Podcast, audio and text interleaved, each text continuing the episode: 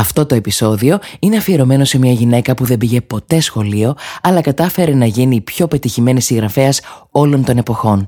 Κυρίες και κύριοι, η Αγκάθα Κρίστη.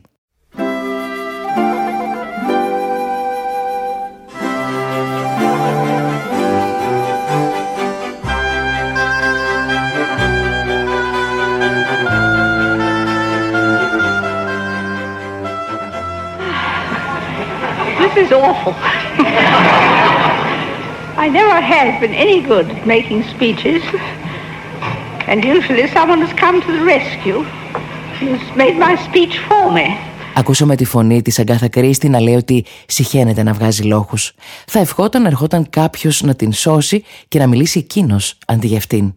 Μόλις ξεκίνησε άλλο ένα επεισόδιο του storyteller.gr με πρωταγωνίστρια μια συγγραφέα που βιβλία της έχουν διαβάσει ακόμη και κάποιοι που παραδέχονται ότι μισούν το διάβασμα.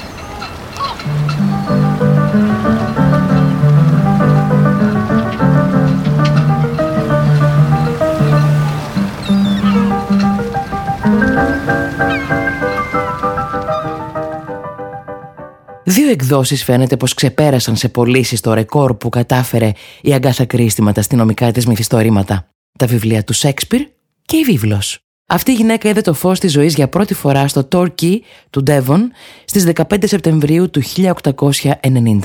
Το όνομά της Αγκάθα Μέρι Κλαρίσα Μίλλερ. Ένα από τα πιο τυχερά πράγματα που μπορούν να συμβούν σε έναν άνθρωπο είναι να έχουν ευτυχισμένη παιδική ηλικία, συνήθιζε να λέει. Και αυτό συνέβαινε και με τη δική της ζωή.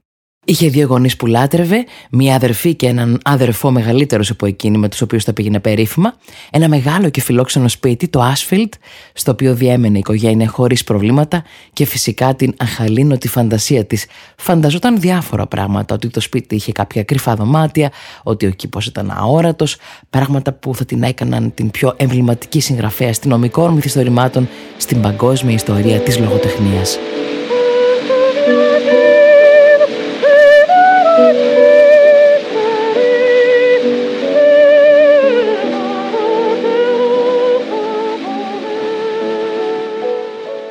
Κι όμως δεν ήταν εκείνη στην οποία διαφαινόταν κάποιο συγγραφικό ταλέντο. Εκείνη θα προτιμούσε να γίνει ντίβα της όπερας.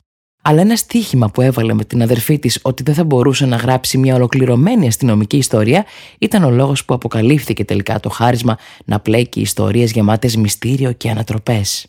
Περίεργο για ένα παιδί που δεν πήγε ποτέ σχολείο, για ένα παιδί που μέχρι τα 8 του χρόνια δεν ήξερε ούτε να διαβάζει ούτε να γράφει.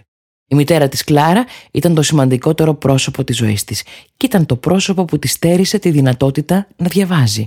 Η Αγκάθα έμαθε να διαβάζει μόνη της και στα δέκα της έγραφε ήδη τα πρώτα της ποίηματα.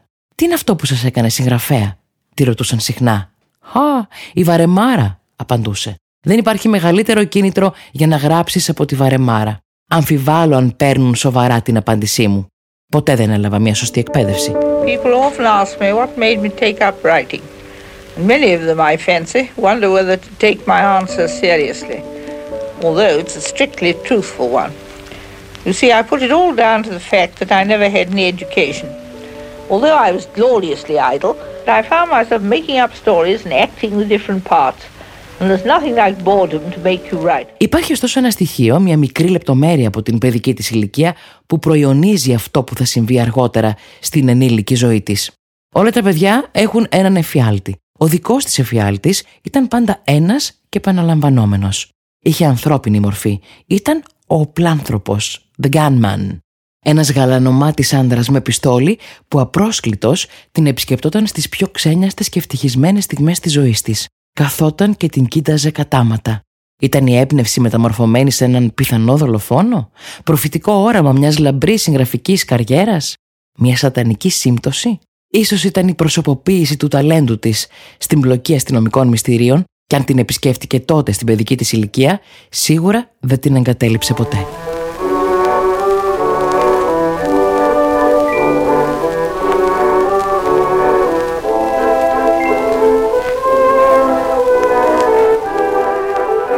Αναγκάστηκε να μεγαλώσει απότομα μετά το θάνατο του πατέρα της όταν ήταν μόλις 10 χρόνων.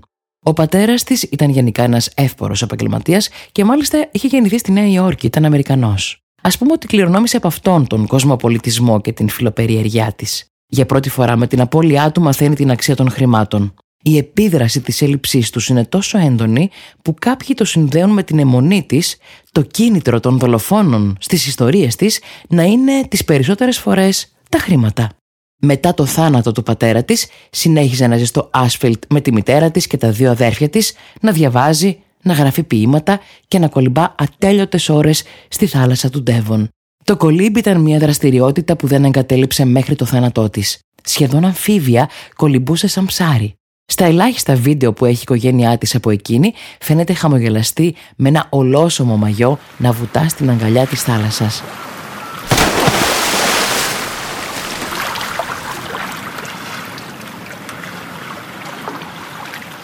Το 1912 γνωρίζει τον γοητευτικότατο νεαρό στρατιωτικό και επιχειρηματία Άρτσι Κρίστη. Ω νεαρή κοπέλα είχε τις επιτυχίες της στο αντίθετο φύλλο. Απέριψε πολλές προτάσεις για να δεχτεί να βγει τελικά με τον Άρτσι. Η μητέρα της Κλάρα δεν είδε με καθόλου καλό μάτι αυτή τη σχέση και φρόντισε να μην της το κρύψει. Ένας τόσο όμορφος άντρας, την προειδοποίησε, δεν θα περνά παρατήρητο. Αυτός θα σου ραγίσει την καρδιά. Θα τον θέλουν όλες οι γυναίκες. Και από ό,τι φάνηκε στη συνέχεια δεν είχε άδικο. Η Αγκάθα ερωτεύθηκε σφόδρα τον Άρτσι, αλλά δεν είχε προλέψει ότι αυτό που θα τον έπαιρνε αρχικά από κοντά της δεν ήταν μια γυναίκα, αλλά ο πόλεμος.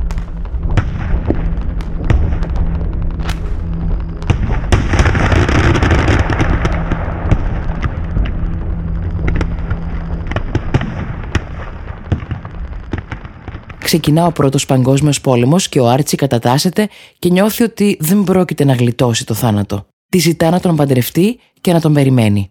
Ο Άρτσι φεύγει στο μέτωπο και η Αγκάθα κατατάσσεται και αυτή ως εθελόντρια νοσοκόμα. Είναι μια σημαντική εποχή για εκείνη για πολλούς λόγους. Ποιοι είναι αυτοί οι λόγοι που έκαναν την Αγκάθα να μεταμορφωθεί σε αυτό που εξελίχθηκε αργότερα; Το καλοζωισμένο κοριτσάκι από τους ανθισμένους κήπους του Άσφιλτ βρίσκεται μέσα σε νοσοκομείο ανάμεσα σε τραυματίες, αίματα και εγχειρήσεις που γίνονται πολλές φορές χωρίς παραβάν στο διπλανό κρεβάτι. First time I went, it was a, a stomach operation and it was uh, made you feel very ill to look at it and I began to shake all over. But everything in life one gets used to. Την πρώτη φορά που έφτασα εκεί γινόταν μια εγχείρηση στο στομάχι ενός στρατιώτη. Αρρώστενε σε αυτή τη θέα και άρχισα να τρέμω. Αλλά όλα στη ζωή συνηθίζονται. Ένας πρόσφυγας του πολέμου από το Βέλγιο την εμπνέει να δημιουργήσει τον περίφημο Πουαρό. Ο Ηρακλής Πουαρό γεννήθηκε στο μυαλό της στη διάρκεια του Πρώτου Παγκοσμίου Πολέμου, μέσα στην απέναντι θλίψη και τον πόνο. Ποτέ δεν μπορεί να προβλέψει κανείς πού μπορεί να βρει την έμπνευσή του ένας συγγραφέας; Η εργασία της στο νοσοκομείο κάνει την ανήσυχη Αγκάθα Κρίστη να αντιληφθεί για πρώτη φορά στη ζωή της ότι μια γυναίκα μπορεί να έχει ζωή και εκτός σπιτιού και να φανεί και χρήσιμη. Είναι ικανή να προσφέρει στην κοινωνία και παράλληλα και στον εαυτό της τη δυνατότητα να εξελιχθεί. Η συγγραφέας αλλά και γυναίκα Αγκάθα Κρίστη μόλις γεννιέται.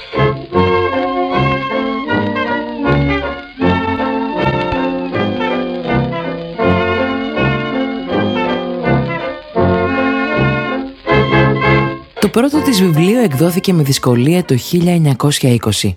Με τεράστια δυσκολία γιατί απορρίφθηκε τέσσερις φορές από τέσσερις διαφορετικούς εκδότες.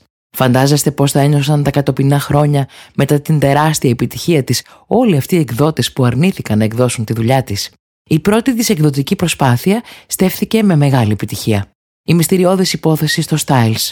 Αυτός ήταν ο τίτλος του πρώτου της βιβλίου. Ταξίδεψε αρκετά στον Devon. Εξάλλου, το Devonshire υπήρξε το σκηνικό στο οποίο ανέπτυξε πολλές από τις ιστορίες της.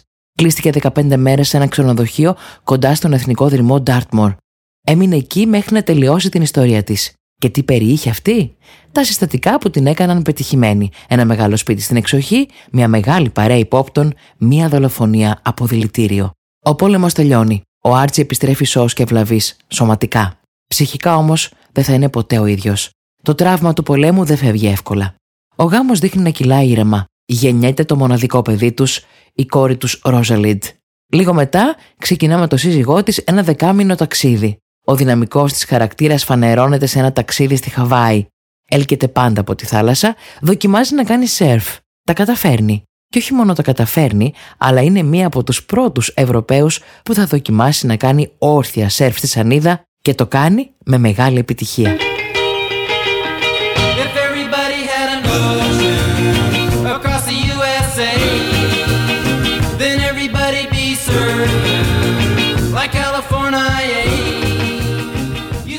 Όλα δείχνουν ότι πηγαίνουν περίφημα. Ο γάμος, η πωλήση των βιβλίων. Η Αγκάθα κερδίζει τόσα χρήματα ώστε να είναι μία από τις πρώτες ιδιοκτήτριες αυτοκινήτου παρακαλώ. Αγοράζει ένα Morris County. Η αίσθηση ήταν τόσο έντονη για την ίδια όπως τα πει, η οποία παρομοιάζει την οδήγηση με εκείνο το αίσθημα που νιώθεις όταν γνωρίζεις για πρώτη φορά τη Βασίλισσα. Την ώρα που ηχογραφείται αυτό το επεισόδιο, να πούμε ότι η Αγγλία δεν έχει πια Βασίλισσα, έχει Βασιλιά. Η Αγκάθα είναι ευτυχισμένη. Η ευτυχία όμως αυτή δεν θα κρατήσει για πολύ. Ο Άρτσι, ο αγαπημένος όμορφος σύζυγός της, επιβεβαιώνει τους φόβους της μητέρας της Κλάρα. Ερωτεύεται μια άλλη γυναίκα, μια οικογενειακή τους φίλη, την Άνσι Νίλ. Μια ζουμερή αλλά σκοτεινή γυναίκα με την οποία ο Άρτσι περνά ατέλειωτες ώρες παίζοντας γκολφ. Την ίδια χρονική στιγμή πεθαίνει η αγαπημένη της μητέρα. Ο έρωτας της ζωής της, όπως λένε πολλοί. Σε αυτήν εξάλλου είναι αφιερωμένο και το πρώτο της βιβλίο. Όσο προσπαθεί να συμμαζέψει τα πράγματά της από το πατρικό της σπίτι, το Άσφιλντ, εμφανίζεται ο Άρτσι, ο οποίος της ξεφουρνίζει όλη την αλήθεια, ότι είναι ερωτευμένος δηλαδή με την Αν Σινίλ και ότι έχει σχέση μαζί της. Η ιστορία ωστόσο απέδειξε ότι δεν επρόκειτο για κάτι επιπόλαιο, έκαναν μαζί έναν γιο και έμειναν παντρεμένοι μέχρι το τέλος της ζωής τους.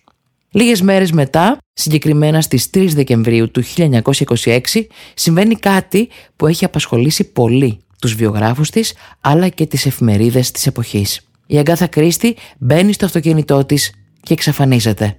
Το βρίσκουν παρατημένο στη μέση μιας περιοχής με λόφους και χαμηλή βλάστηση. Πάνω από 15.000 άνθρωποι προσπαθούν να τη βρουν μαζί με σκυλιά.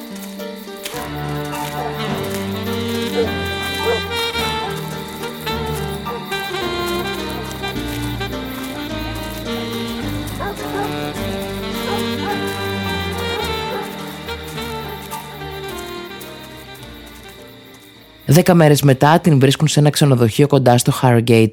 Ζητάει ένα δωμάτιο στο όνομα της ερωμένης του Άρτσι, δηλαδή κάνει check-in ως Miss Nancy Neal.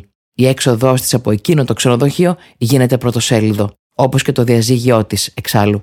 Αρνείται πεισματικά στο υπόλοιπο της ζωής της να αναφέρεται σε εκείνη την εξαφάνιση. Ένα μείγμα θυμού και εκδικητικότητας απέναντι στον Άρτσι, ενοχών και τύψεων απέναντι στην κόρη της, ντροπής απέναντι στο αναγνωστικό της κοινό, ή μήπως οι φήμες για μερική απώλεια μνήμης λόγω έντονου ψυχικού στρες. Είναι και αυτό ένα κομμάτι της αλήθειας. Όλα αυτά μαζί ή και τίποτα.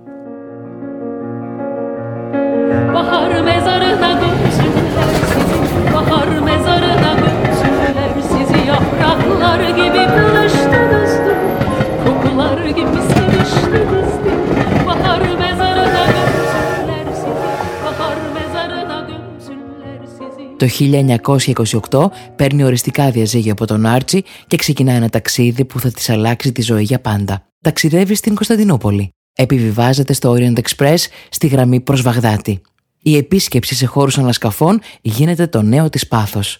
Εκεί γνωρίζει και τον έρωτα της ζωής της, τον Μαξ Μάλοιν, ένα νεαρό αρχαιολόγο. Ο Μαξ θα πει για αυτήν, ήξερα ότι θα γινόταν η σύντροφος της ζωής μου από τον τρόπο που αντιμετώπισε μια ατυχία να κολλήσει το αυτοκίνητό μας στις λάσπες. Το πήρε χιωμοριστικά, δεν γκρίνιαξε. Αντίθετα, το διασκέδασε. Παντρεύτηκαν το 1930. Η Αγκάθα, εκτός από τον Μαξ, ερωτεύτηκε για πάντα και την Ανατολή. Και η Ανατολή εκείνη. Εμπνέεται το έγκλημα στον Ήλο και το έγκλημα στο Orient Express. Είναι η στιγμή που ξεχωρίζει από όλους τους συγχρονού της συγγραφείς. Η ιστορία επαναλαμβάνεται και με τον Μαξ. Αγοράζουν 12 κίνητα στον Τέβον, αλλά ξεσπά πόλεμος. Ο Μαξ υπηρετεί στην αεροπορία στη Βόρεια Αφρική και εκείνη βρίσκεται ξανά εθελόντρια σε νοσοκομείο. Η εμπειρία της στο νοσοκομείο για δεύτερη φορά και η εργασία της στο φαρμακείο, στο Πανεπιστημιακό Φαρμακείο, συγκεκριμένα του Λονδίνου, της χαρίζει τις γνώσεις γύρω από την χρήση των δηλητηρίων γνώση που θα χρησιμοποιήσει σε μεγάλο βαθμό στα περισσότερα από τα βιβλία της αφού τα θύματά της δηλητηριάζονται. Στην ιδιαίτερη πατρίδα της υπάρχει ένας κήπος στον οποίο έχουν φυτευθεί φυτά από τα οποία κατασκευάζονται τα δηλητήρια που περιγράφονται στα βιβλία της. Το υδροκιάνιο είναι το αγαπημένο της. Αν υπάρχει αγαπημένο δηλητήριο. Οι πρώτοι αναγνώστες που της έκαναν κοπλιμέντα ήταν μάλιστα φαρμακοποιοί. Επαγγελματίες που την συνέχεραν για την ακρίβεια στη χρήση των φαρμάκων. Who's been killed this time? An elderly child lady. A young man, he has been convicted and sentenced to hang. But he didn't do it? And you know who did? Oh, splendid. I do not know who did it. I'm not even convinced that the young man, he is innocent. Men are so slow. I'll soon tell you who did it. I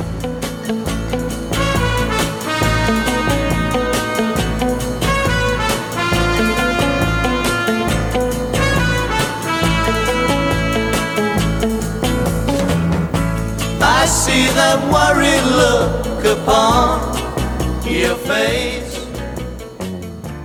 You've got your troubles. Η Αγκάθα Κρίστη πέθανε στις 12 Ιανουαρίου του 1976, πλήρης ημερών.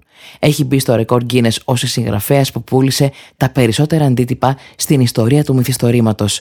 Συγκεκριμένα έχει πουλήσει ένα δισεκατομμύριο αντίτυπα στα αγγλικά και ένα ακόμη δισεκατομμύριο σε 103 άλλες γλώσσες. Ο περίφημος detective Ηρακλή Πουαρό και η δαιμόνια γεροντοκόρη Miss Marple ενσαρκώθηκαν σε σειρές επεισοδίων στο BBC, αλλά και στο κινηματογράφο, στο ραδιόφωνο, σε κόμιξ, ακόμα και σε βιντεοπαιχνίδια.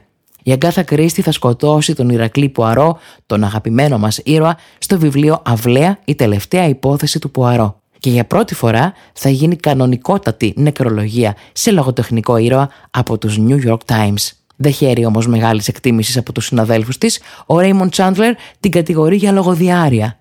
Αλλά τι σημασία έχει αυτό; Είτε έχεις τελειώσει το Harvard, είτε έχεις τελειώσει το δημοτικό, είναι πανεύκολο να διαβάσεις και να απολαύσεις τα βιβλία της. Και αυτό είναι ένα χάρισμα που δεν διαθέτουν πολλοί.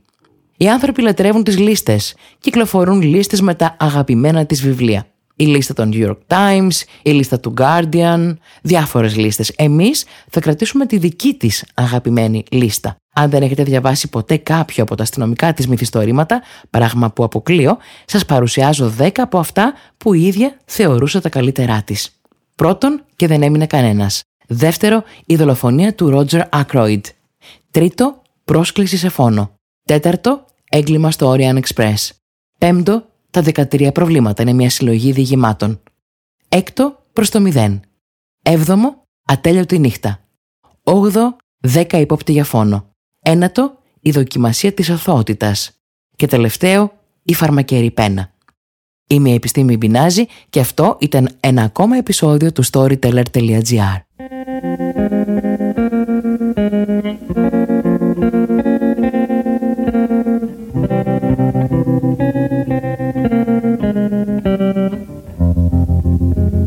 was five and he was six. We rode on horses made of sticks. He wore black and I wore white. He would always win the fight. Bang, bang. He shot me down. Bang, bang. I hit the ground.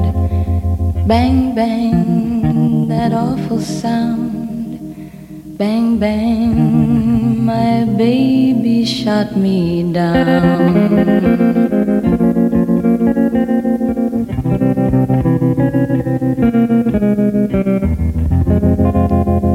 Seasons came and changed the time. When I grew up, I called him mine. He would always laugh and say, Remember when we used to play? Bang, bang.